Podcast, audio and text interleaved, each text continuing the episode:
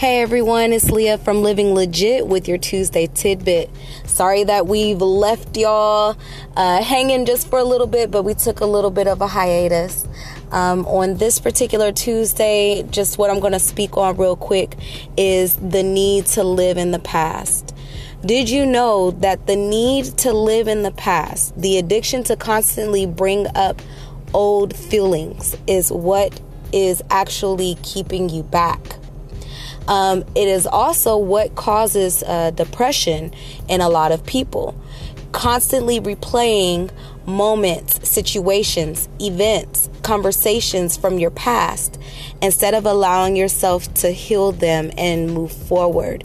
That is actually keeping you back. A lot of times we sit and want to talk about, oh, well, I could have been this, or I should have done this like this.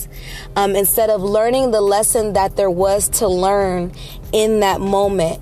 Remember that in any situation, the way you react at that time is the way that you were supposed to react. There was no other way for you to respond to whatever was going on around you.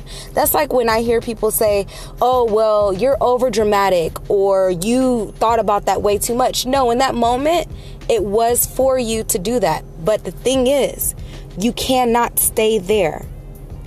Don't stay so stuck in your past that you have an inability now to move forward.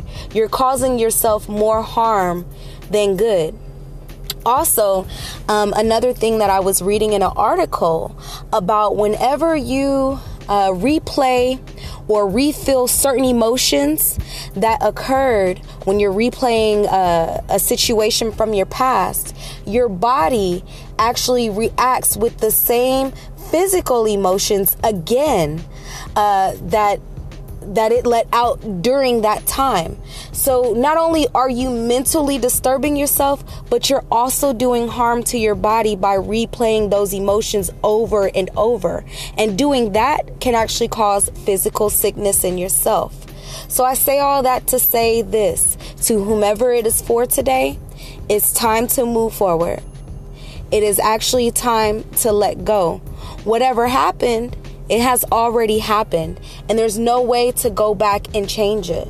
But you have the power to create a future for yourself and learn whatever lesson there was to learn in whatever particular situation you were going through, whether it was in a relationship, whether it was at work, whether it was with a family member or a friend, whether it was betrayal, sadness, grief, whatever. Know that it is okay, and you are able to allow yourself to move forward. You don't have to hold on to that. You don't deserve to do that to yourself. That's all I have for you guys today. I know this one was really quick, but I did want to give you a little something to think about during the rest of your week. Do not hold on to what no longer serves you. Allow yourself to move forward. Allow yourself to be happy in the position that you are in right now.